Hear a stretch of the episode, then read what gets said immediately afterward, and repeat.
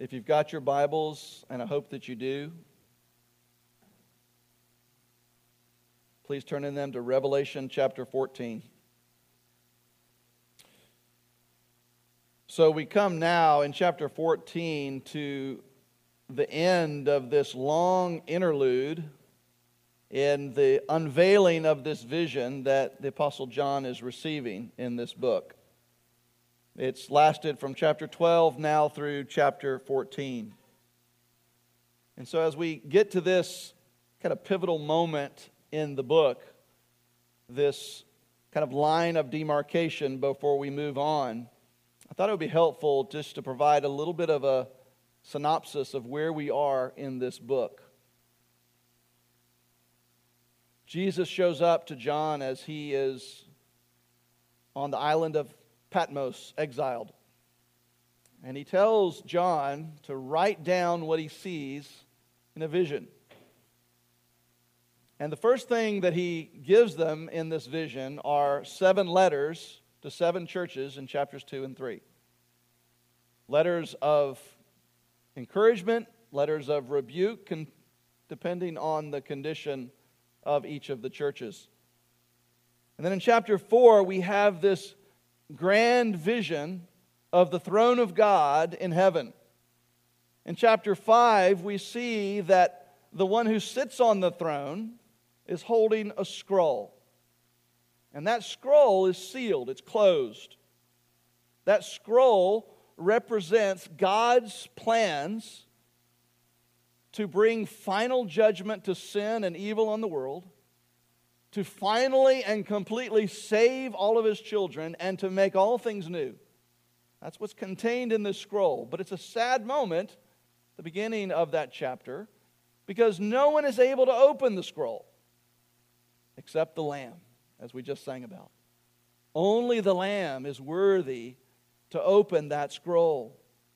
And so in chapter 6, the Lamb, who is Jesus, begins to do so. He begins to break the seals. And each of those seals is prophetically unveiling tribulation on the earth. In chapter 6, he opens 6 of the 7 seals, but before he opens the 7th, there is our first interlude in chapter 7. And in chapter 7, we have 2 visions of the church. First, of the 144,000, arrayed as if in battle formation, entering into the tribulation. And secondly, a picture of the church as that great uncountable multitude coming out of the tribulation, standing before the throne, worshiping the Lamb. And then, in chapter 8, that 7th seal is opened.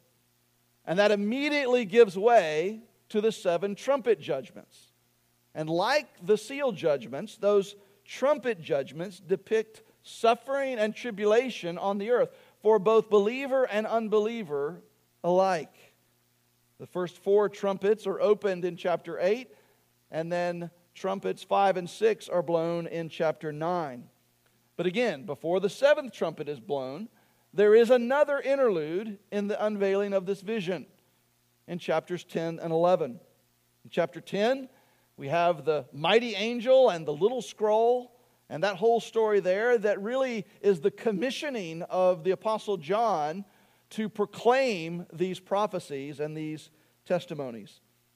But then in chapter 11, we have the story of the 2 witnesses, which again was another picture of the church, this time of the church in its role of proclaiming gospel truth in a lost world, suffering persecution, but ultimately being rescued by her king, the Lamb. But the end of chapter 11, that's when we finally get to the 7th trumpet. The 7th trumpet is blown, and that marks the end. But before we get to the description of the end, we have this interlude that we're in right now. Chapters 12, 13, and 14. In chapter 12, we saw the woman who gave birth to the male child, who was Jesus. And there was this dragon that represented Satan, who sought to devour the child. but he was unsuccessful in doing so. But since he was unsuccessful in doing so, he then turns his attention on the community of faith that gives birth to the Messiah, which is, of course, the church.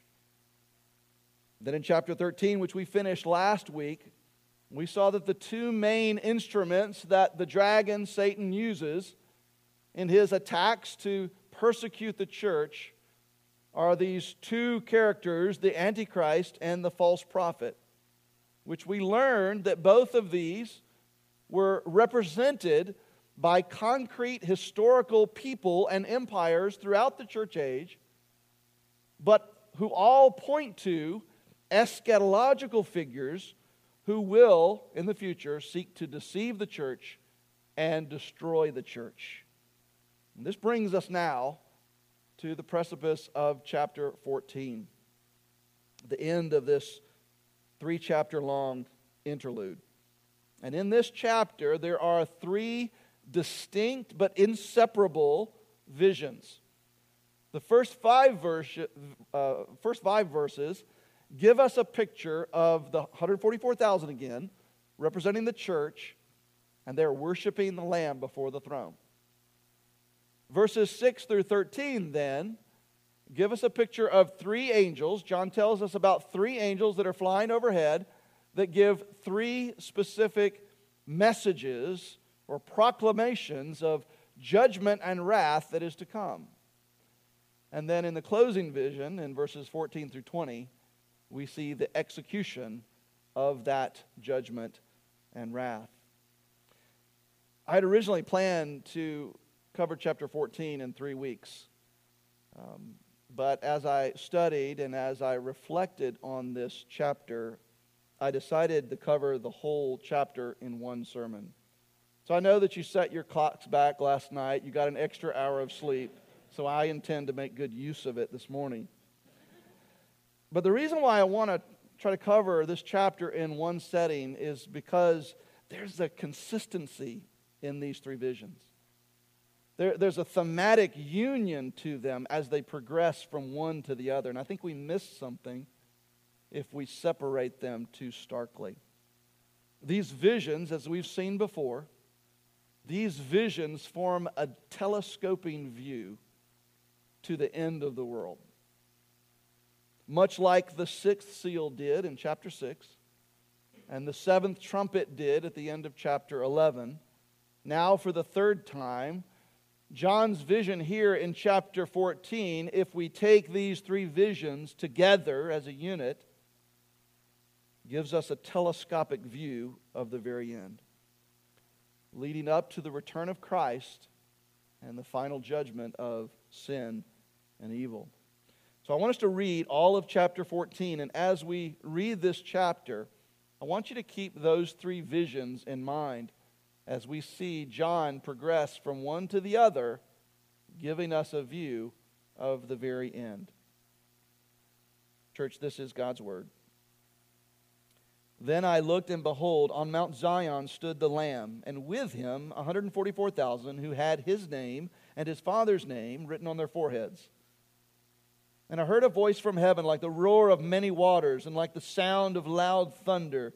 The voice I heard was like the sound of harpists playing on their harps.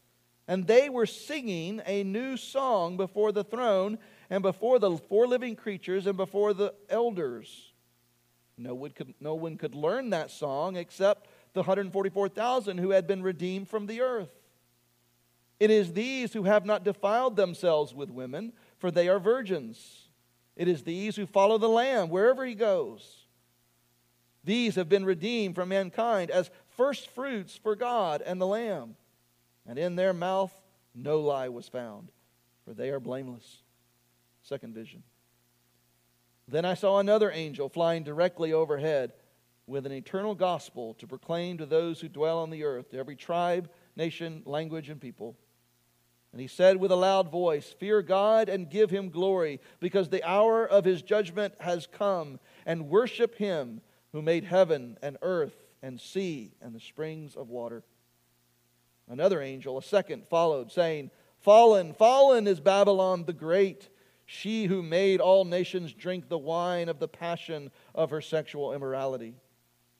And another angel, a third, followed them, saying with a loud voice, if anyone worships the beast and its image and receives a mark on his forehead or on his hand, he also will drink the wine of God's wrath poured full strength into the cup of his anger. And he will be tormented with fire and sulfur in the presence of the holy angels and in the presence of the Lamb. And the smoke of their torment goes up forever and ever, and they have no rest day or night, these worshipers of the beast and its image, and whoever receives the mark of its name. Here is a call for the endurance of the saints, those who keep the commandments of God and their faith in Jesus. And I heard a voice from heaven saying, write this, blessed are the dead who die in the Lord from now on. Blessed indeed, says the Spirit, that they may rest from their labors, for their deeds follow them. And then the third and final vision. Then I looked, and behold, a white cloud, and seated on the cloud one like a son of man, with a golden crown on his head, and a sharp sickle in his hand. And another angel came out of the temple, calling with a loud voice to him who sat on the cloud, put in your sickle and reap, for the hour to reap has come, for the harvest of the earth is fully ripe. So he who sat on the cloud swung his sickle across the earth, and the earth was reaped. Then another angel came out of the temple in heaven, and he too had a sharp sickle. And another angel came out from the altar, the angel who has authority over the fire, and he called with a loud voice to the one who had the sharp sickle, put in your sickle and gather the clusters from the vine of the earth, for its grapes are ripe. So the angel swung his sickle across the earth and gathered the grape harvest of the earth and threw it into the great winepress of the wrath of God, and the winepress was trodden outside the city, and blood flowed from the winepress as high as a horse's bridle for 1,600 stadia. Pray. Our God, we thank you so much for this word. And we ask now that you would attend to the reading of your word with your Holy Spirit to give us understanding as to what it says. And Father, more importantly, that it might bear spiritual fruit in our lives, in our families, and in our church for your glory. I pray, Father, that you would use me and my humble attempts of study to unpack your word so that us, your people, might be edified by it and that you might be ultimately glorified. We ask this in Jesus' name. Amen. So we can see the three visions here, right? They're set apart, as John says three different times, that he sees something. Then I saw something. In verse 1, he says, then I looked and behold. There's two sight words there. In verse 6, he says, then I saw another angel. And then again in verse 14, he says, then I looked and behold. Again, two sight words. And this helps us to distinguish between these visions, but again, we can't separate them. Not completely, because they go together. They progress from one to the other. And so I want us to unpack them in that same order. The first vision begins with Jesus standing on Mount Zion. Now I take this to refer to the New Jerusalem that is to come, which will represent God's dwelling place among his people. Not a physical Jerusalem, but a new Jerusalem, as we'll learn at the end of the book, that comes down out of heaven. The new heaven and the new earth. This is God's dwelling place among his people. And so what this is a prophetic picture of Jesus standing in his holy dwelling, the new Jerusalem. And so this is either the millennial kingdom or most probably the eternal state, but regardless, it is a prophetic picture of Jesus, but it's also a prophetic picture of the church, because who is with him? Verse 1 continues, the 144,000 who had his name and his father's name written on their foreheads. And as we noted before, when we first encountered the 144,000 back in chapter 7, these are a figurative representation of all of the redeemed of all of the ages. In other words, the church. And as they did in chapter 7, they have the seal of God on them. And now we learn that this seal is the name of the Lamb and the Father of the Lamb written on their foreheads. And the seal of God here is contrasted with the mark of the beast that we learned about in chapter 13. Those who worship the beast and the image of the beast receive the mark of the beast. But these 144,000 representing the church receive the mark of God or the seal of God on them. And as we learned last week in John's vision, we have either one or the other. Either we have the seal of God on us, and consequently we are subjected to the wrath of the beast, or we have the mark of the beast, and we are consequently subjected to the wrath of God. It is one or the other. We can debate about whether or not this is referring to literal marks one day, but I take this as apocalyptic language that is simply distinguishing that there will be those who worship Jesus and there will be those who worship the beast or other false gods. The mark is simply apocalyptic language, figuratively telling us who worships whom. Those who receive the seal of God on their forehead are those who worship Jesus, as we'll see in this vision.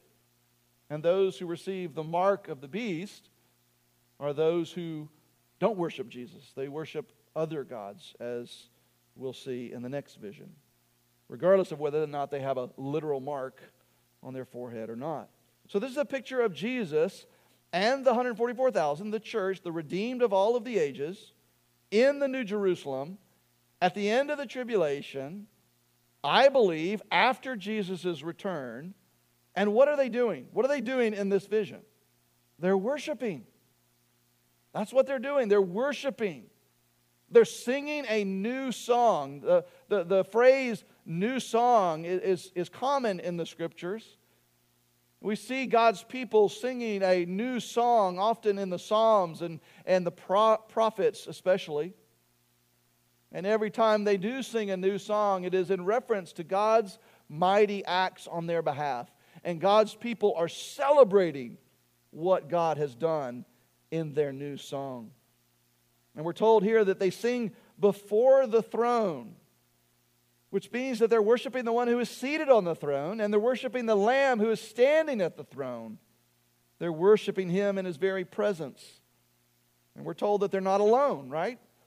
That also there are the 4 living creatures and the 24 elders. We learned about them first from that great throne room scene in chapter 4.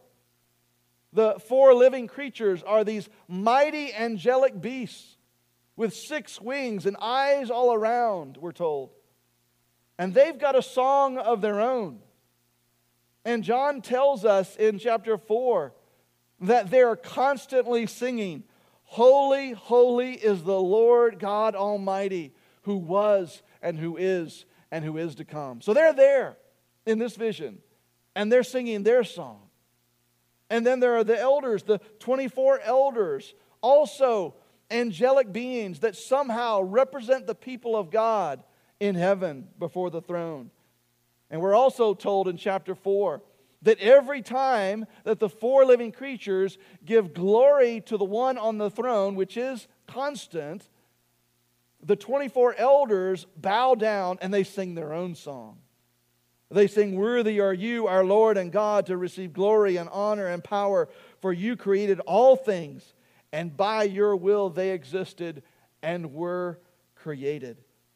And so the 144,000 are singing before the throne, and there's this grand chorus of the 24 elders and the 4 living creatures that is also reverberating all around them.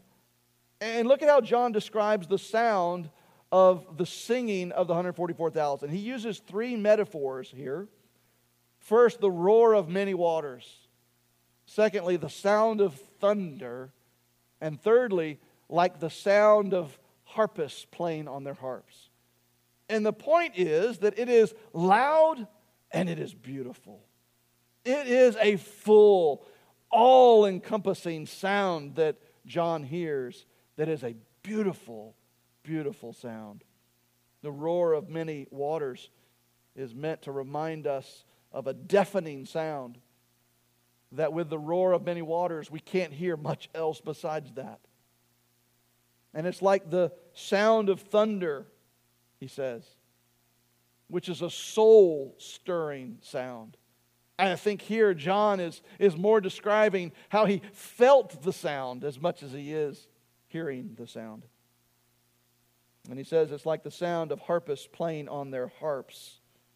Now, that doesn't mean that we're all going to get harps in heaven and we're all going to play harps for all of eternity.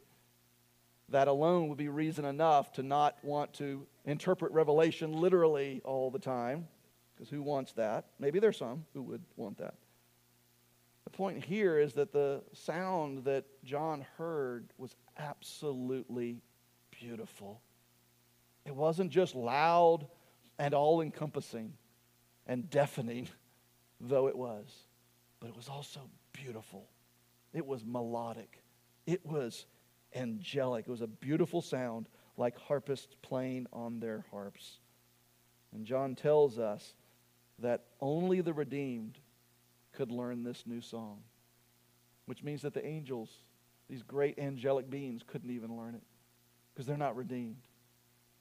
They were never lost to be redeemed. Only those who are redeemed can learn this song. And it's noteworthy there in verse 3 that he associates the 144,000 with those who were redeemed from the earth, which seems to reinforce the conclusion that the 144,000 are in fact representative of all of the redeemed, of all of the ages. In other words, the church. But then upon mentioning the redeemed of the earth here, John launches into this lengthy description of the redeemed. What are they like? How do they live their lives? Verses 4 and 5. He begins by saying first that it is these who have not defiled themselves with women, for they are virgins. Again, we're not to interpret that literally. If we did, it would mean for us that it is equating women and any sexual relationship with them, including that of marriage, as something that defiles, which he's not saying that at all. Again, this is figurative. John is referring here to spiritual defilement, not physical defilement. He's using the language of the defilement of women to refer to worshiping other gods. And so he's talking here about spiritual adultery and worshiping other gods rather than physical adultery with women.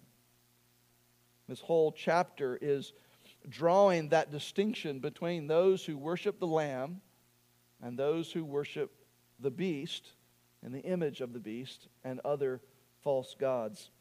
And those who worship the beast and other false gods, they have defiled themselves spiritually. Just as a husband who sleeps around with other women, defiled himself. But these 144,000 have not done that. They have remained pure. They have remained true to their bridegroom. And the fact that John refers to them here as virgins likens the relationship between the 144,000 and the Lamb to that of betrothal. Not yet of marriage, but of betrothal.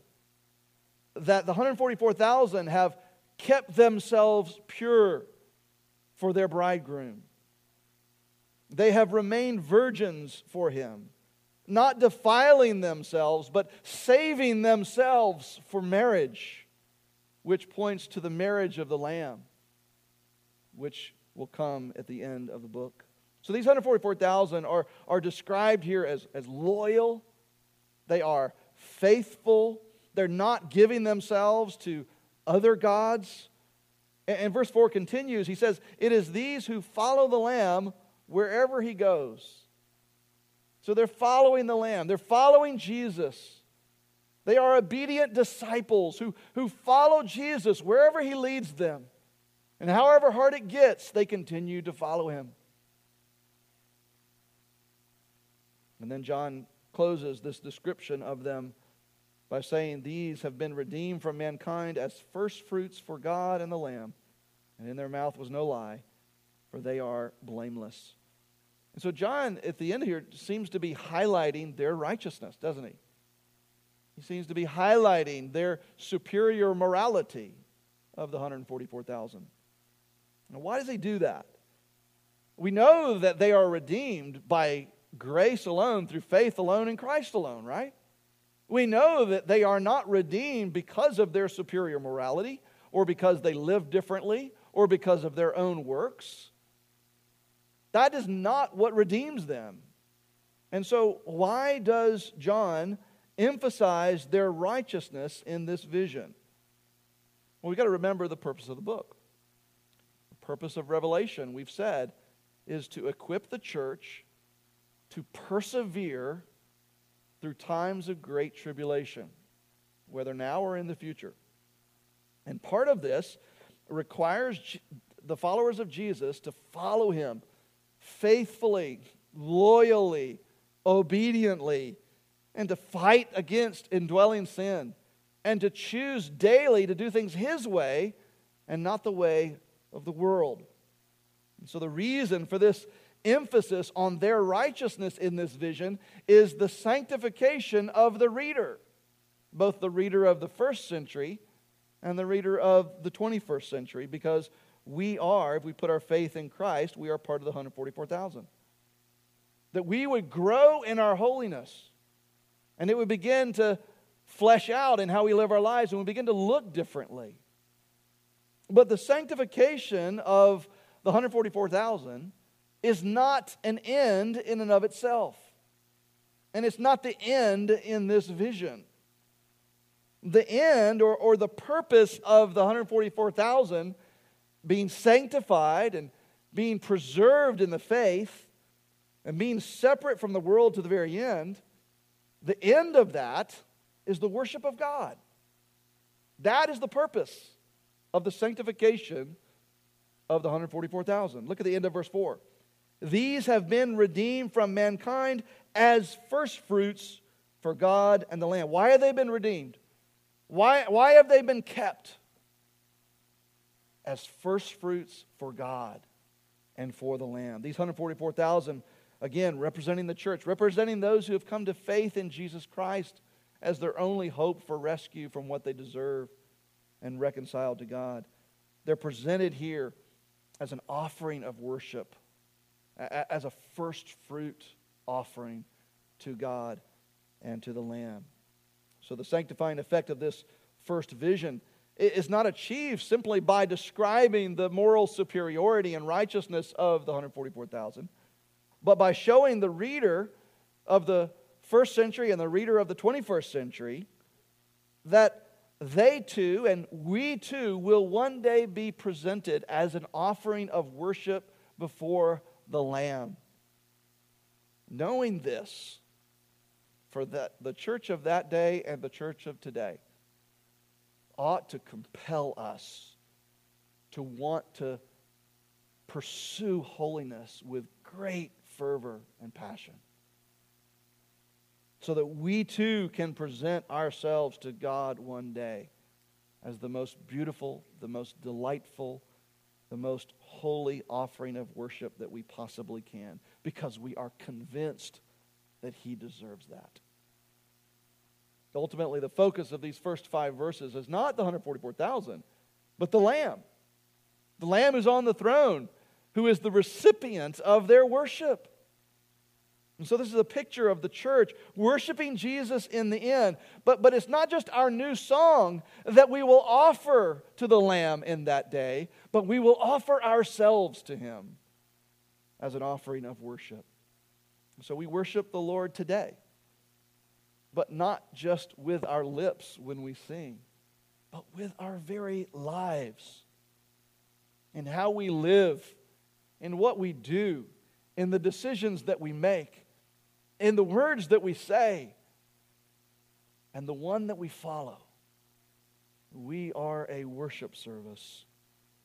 And so the question for us is, what kind of worship is our life offering to the Lamb? Because the kind of worship that we're offering to the Lord in this life is a great indication of the worship we will be offering to Him in the next. So, let us offer Him all of who we are for His glory. But as we see this first vision, it's positive, it's joyful, it's encouraging, it's celebratory as the church worships the Lamb. And the other two visions are not that. In the second vision, three angels fly overhead and bring three similar messages of judgment and wrath. And at the end, John calls for the endurance of the saints as a result. So let's look at the three angels and their messages. First of all, the first angel in verses 6 and 7 proclaims a gospel. And we're told that he has an eternal gospel to proclaim to the whole earth, to everyone who lives on the earth. Now, this leads us to a question that there is very little agreement on, even in our own tribe of evangelicals, and that is this gospel proclamation given only those who have the mark of the beast, who worship the beast and the image of the beast, and who will not respond to any offer of peace with God, no matter how compelling we make it? Or is it a genuine offer to the elect? Those who have not yet come to faith, but who have been chosen before the foundation of the world by God to be recipients of His sovereign grace. Those who have not come to faith, but who have been chosen to come to faith, who will come to faith upon the gospel being preached to them. It's very difficult, given the text here, to know for sure. One of the things that we keep in mind here is that everywhere else we see this reference to earth dwellers, and we've mentioned it many times in our study of Revelation already. But everywhere else we see that, it is a reference to those who have the mark of the beast, those who worship the image, and who will not be saved. And it stands to reason that it means the same thing here. Others have noted that the word in the Greek that is used here in verse 6 for those who dwell on the earth is a different word than that technical term that elsewhere in Revelation refers to earth dwellers. And it is a different word. The word here in verse 6 literally means those who live on the earth. The technical term used elsewhere is literally means those who dwell on the earth. To me, they sound like synonyms. That doesn't sound like a sharp distinction between those two words. The response that this angel calls for in verse 7 is to fear God and give God glory and worship God. And we know that only those who have been made alive by the Spirit of God can do those things. The unregenerate, those who have not come to faith in Jesus, who are still dead in their trespasses and sins, cannot give glory to God and cannot worship God. So this seems to be something that only the redeemed can do. And yet we know that the call to respond to the gospel, whether it's received and responded to or not, is a call to do these very things. To fear God and to give God glory and to worship God, whether or not the person can or will. To me, the bottom line here is that this whole second vision in verses 13, or excuse me, verses 6 through 13, is all about a proclamation of judgment on those who refuse the gospel, on those who worship the image of the beast instead of the Lamb. And so for me, I take this gospel proclamation to be a proclamation of judgment. And certainly we know that when we're called, as we are, when we're called to proclaim the good news of Jesus Christ to a lost and dying world today, we know that in proclaiming that good news, we are also proclaiming judgment on those who reject that good news. Those who reject Christ as Lord, those who do not put their faith in Him as their only hope, maybe they put their faith in other gods, maybe they put their faith in themselves to try to clean themselves up and be good enough for God, they are rejecting Christ, and they are rejecting His gospel. And for them, there is no atonement for sins, and there is no sacrifice to remove their guilt. And so for them, the proclamation of good news is a proclamation of judgment. So this first angel proclaims this eternal gospel. The second angel announces the fall of Babylon. Now we're going to read a lot more about Babylon and what this represents in chapters 17 through 19. But suffice to say for now that Babylon, the Babylonian Empire, was for the ancient Hebrews symbolic for an empire that represented the epitome of immorality and sin and evil in the world. And so that word Babylon became synonymous with that which is filled with immorality and sin and evil. And this Babylon here is likened to a woman who lures people to be entrapped in her snares. John writes in verse 8, "She who made all nations drink the wine of the passion of her sexual immorality," referring to Babylon's power to draw men and women to imbibe in the soul-deadening influence and power of sin. And this angel announces that this empire, whatever it represents in the future, that this empire is fallen. It was once great and impressive, and seemed to be the thing that everyone wanted to follow and emulate and be influenced by. But now it's in ruins. It is no more. It is fallen. Church, may we remember and never forget that the world around us that is so antagonistic to the gospel, that rejects Christ and His exclusivity as the only way for sinful man to be reconciled to a holy God. This world around us that seems to be yet moving forward and progressing and growing in popularity and influence of this world, the angel will one day say, "It is fallen." And so may we not be taken by her, or impressed by her, or influenced by her. May we be different from her and set apart. But may we, the church, be an outpost of the gospel within her.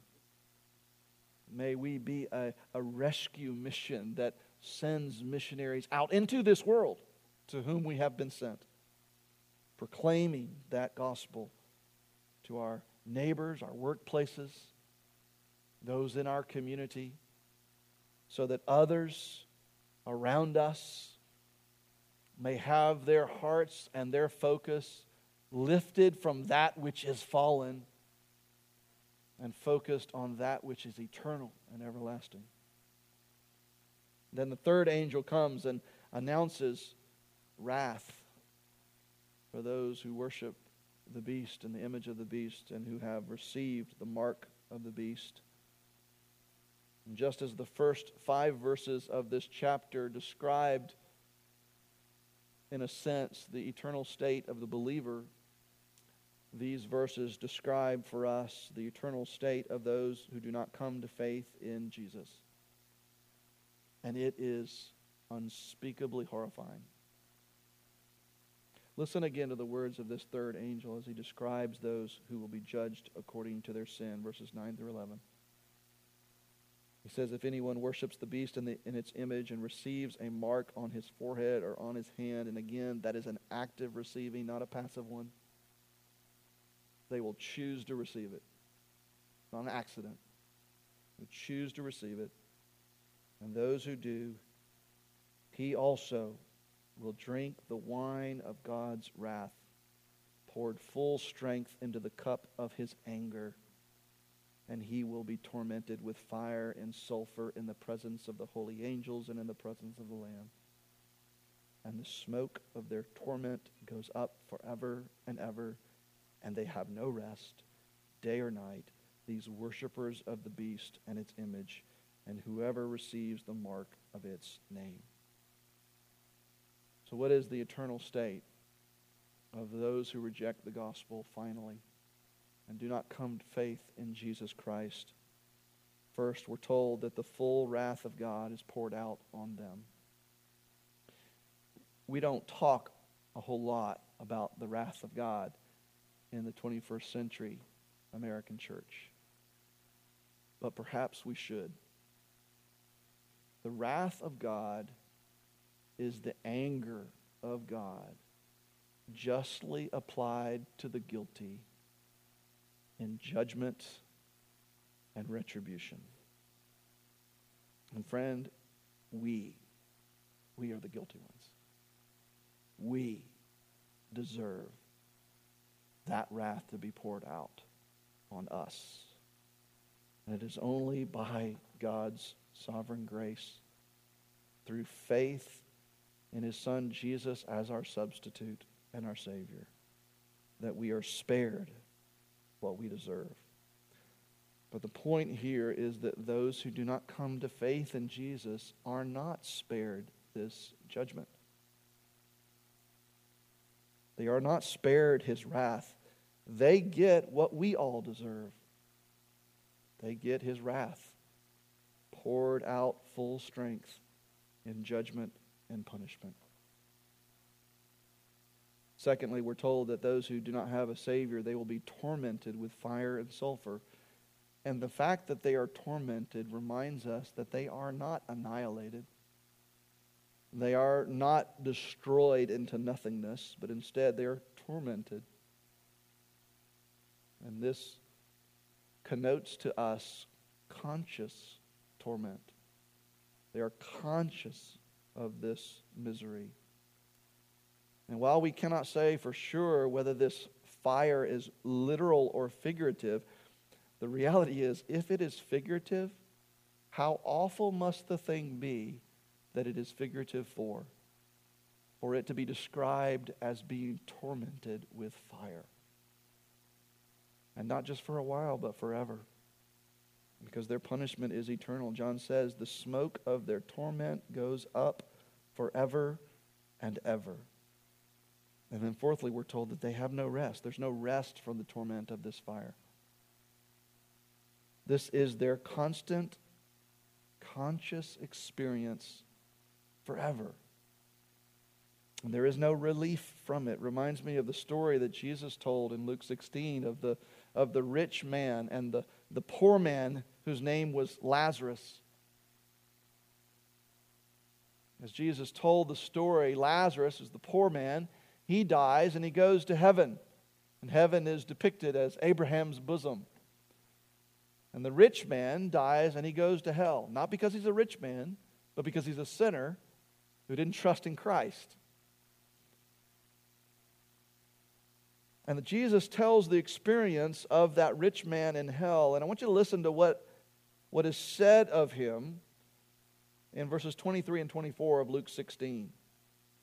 Jesus says, and in Hades, being in torment, same word that we see here in Revelation 14, being in torment, this rich man lifted up his eyes and he saw Abraham far off and Lazarus at his side. And he called out, Father Abraham, have mercy on me. Send Lazarus to dip the end of his finger in water and cool my tongue, for I am in anguish in this flame.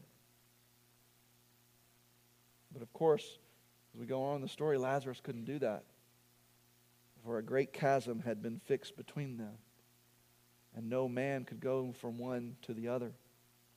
So there was no relief from the anguish. There was no rest from that torment for him. And neither will there be for those who do not come to faith in Jesus Christ as their only hope. The emphasis of this section here in this second vision is on the announcing of the coming judgment, the announcing of the wrath that's going to be poured out on those who dwell on the earth. So what's the purpose of that announcement? Remember that Revelation is not written to those who have the mark of the beast. It's written to those who have the seal of God. Revelation is written to the church. So what's the purpose of announcing this coming judgment and wrath? I think there are two purposes, two reasons why this is included here. Perhaps we could unpack others, but two I just want to offer. One is that I think there's an evangelizing purpose here, and secondly, a sanctifying purpose. The evangelizing purpose is that this horrifying description of hell would compel the first century readers to bring this gospel message to those around them in their first century Asia Minor cities who were lost and headed for a Christless eternity in hell, where they would experience this conscious misery and torment forever. And similarly, this ought to compel us to do the same. None of us wants this to be the experience of anyone, or I hope it isn't. If we do want this for someone, we need to repent of that. This is horrible. None of us wants this for anyone. And the only way it won't be for them is that for those who deserve this, to trust in Christ alone, to be forgiven and justified through faith in His life, death, and resurrection. And God intended that that message would go out through His people. And so there's an evangelizing reason to this. But then, secondly, there's a sanctifying purpose to this as well. And that is that this passage ought to remind us of the seriousness of sin. We're struck with that, right? We see the horrifying nature of this judgment. And as horrifying as it is, we know that it is just, because sin is such a stench in the nostrils of God. And this ought to remind us of that. The reason why unbelievers experience this horrifying judgment is because they are sinners who have no advocate. No atonement, no covering, no forgiveness. They have no Savior. They have no lamb that takes away the guilt of their sin. And the only reason why believers do not experience this and will not experience this is because we do have a Savior who has taken away our guilt. But knowing that this is a just and right punishment for sin, and then in the next breath, realizing that we have indwelling sin in us, man, this ought to compel us to fight against indwelling sin with ruthless abandon and passion. That's the sanctifying part of this. That we might fight against indwelling sin, that we might mortify the flesh and pursue holiness, not so that we will be better than anyone else, but again, so that our lives might be a pleasing and holy offering of worship to the Lamb, which leads us to the last part of this second vision in verses 12 and 13, where John calls for the endurance of the saints. If we're going to be able to offer ourselves as a pleasing and holy sacrifice to the Lamb one day, then we must endure. We must persevere in the faith. And as he says, keep his commandments. Not to save ourselves, but so that we might present ourselves as a holy and pleasing offering of sacrifice and praise to God and our King. And so we fight against sin in ourselves. We mortify the flesh. We endure suffering in the here and now. We persevere in the faith no matter how hard it gets.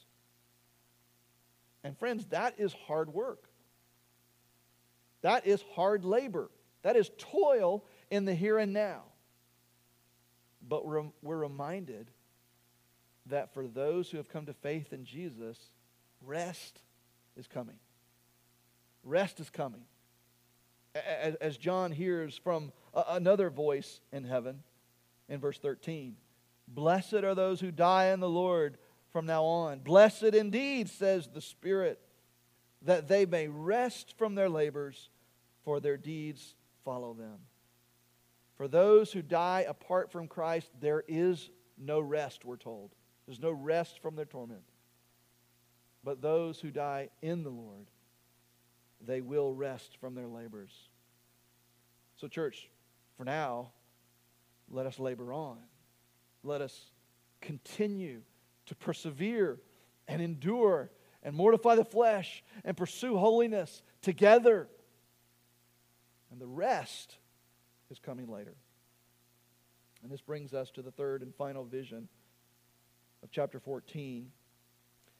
In verses 6 through 13, that second vision, that's all about announcing judgment. And this final vision is all about executing judgment. And here, judgment is described as reaping a harvest. And two harvests are described for us here. The first is Jesus.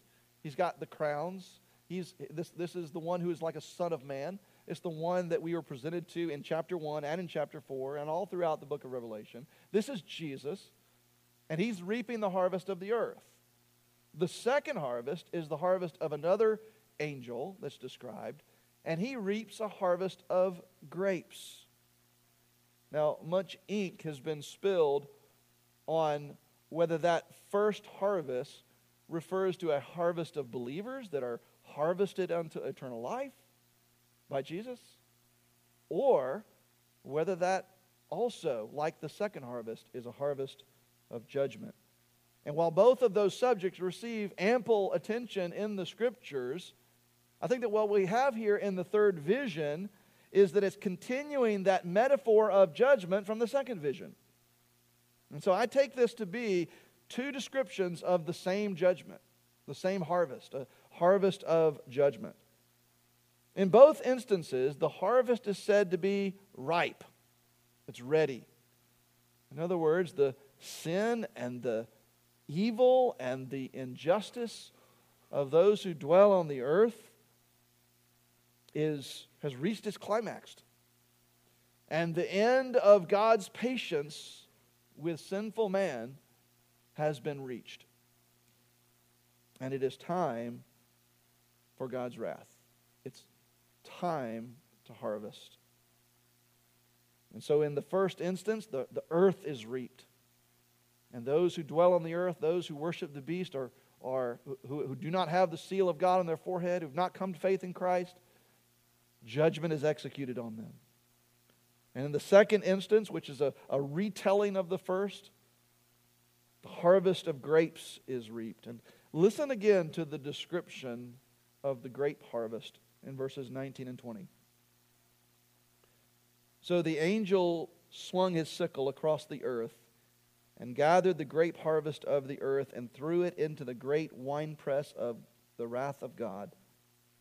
And the winepress was trodden outside the city, and blood flowed from the winepress as high as a horse's bridle for 1,600 stadia." John Steinbeck's famous Great Depression era novel, The Grapes of Wrath, gets its title from these closing verses of chapter 14. But the grapes here are a metaphor for sin and evil and injustice in the world. And when harvest time comes, all that evil will be harvested from the earth. And the earth dwellers, the evildoers, will be judged and punished. And their judgment will be like the grapes that are trodden down in the winepress. And the grape juice that flows out of the winepress is figuratively said to be blood here, as in the blood of those who reject Christ. And John says that it was as high as a horse's bridle, 5 to 6 feet. And it spread out for 1,600 stadia, which is about 185 miles. Now, again, this is figurative. We know that those who reject Christ will be tormented forever, as we learned earlier, not annihilated. But still, John's vision of this blood, 6 feet high, spreading out in all directions for nearly 200 miles, is a horrifying vision of judgment, of what sinners like us deserve apart from Christ. Church, praise God that He made a way for sinners like us to be saved from that. You know, it's good and right for us to often speak of what we are saved to in salvation. We are saved to a right relationship with our Creator. We are saved to Jesus. We are saved to that which Peter calls an undefiled, imperishable, and unfading inheritance. But in being saved to that, we are saved from something. We are saved from this horrifying judgment that's described here, which is what we wholly deserve because of our sin and rebellion. Praise God that He sent His Son, Jesus Christ, to live the perfectly righteous life that we never could, to die in our place on a cross, taking the judgment that we deserve, and rising 3 days later, proving that He has paid the price finally and completely, and God has accepted that payment as sufficient for the sins of all those who would come to Him in faith. Praise God that He made a way for us to be saved from this. The question is, are you? Are you saved from this judgment that is described here? If you've not come to faith in Jesus Christ, then you're not. And this horrifying judgment that is described here is what is in store for you if you do not come to faith in Christ. I'll pull no punches. This is what's in store for you for all of eternity. I beg of you, throw yourself on the mercies of God and trust in Christ alone. And if you have come to faith in Christ, it means you have been saved already from this judgment to come. And if that describes you, then this morning I want to invite you in just a moment to stand with me and join with me in a new song, like the redeemed will sing. A song celebrating joy and victory. A song worshiping our King. A song glorifying His name. And may this closing song, church, may it be a rehearsal for us of the song we will sing together one day in glory. Let's pray. Father, as difficult as these pictures in this chapter are for us to read and hear expounded upon, we thank You that You are a just and good God. We thank You that evil and injustice in the world will be met with justice. And we are so thankful, Father, that we who have come to faith in Jesus will not get what we deserve. But because of Your grace and Your sovereign mercy, You have led us across the line of faith to trust in Your Son, Jesus, so that we might be forgiven, so that we might be reconciled to you, so that we might be justified to stand in your presence, so that one day when all of this world passes away and the new heaven and the new earth come, we will stand before your throne and we will sing of your glory for all eternity. Until that, Lord, would you cause us to endure whatever it is that you have for us in this life? Would you bolster our faith in you, Father, and in your Son, Jesus, and in your abiding Spirit to persevere us in the faith, to grow us in holiness, so that we might offer to you on that day not just a song, but ourselves in humble adoration of your majesty. We love you, Lord. Thank you for Jesus. Thank you for the gospel. We pray for those among us, Lord, who do not know the Lord Jesus in that way. We pray that you would bring them to faith, even now, Lord, in the quietness of their heart. Lead them across the line of faith to trust in Jesus, to believe in Jesus, that He is the Son of God, that He died on the cross for their sins. Lead them to repent of their sin and their self-rule and trust in Christ as their only hope. Make them to be worshipers who will join the rest of us one day in singing of your glory. We love you, Father. We pray this in your Son, Jesus' name. Amen.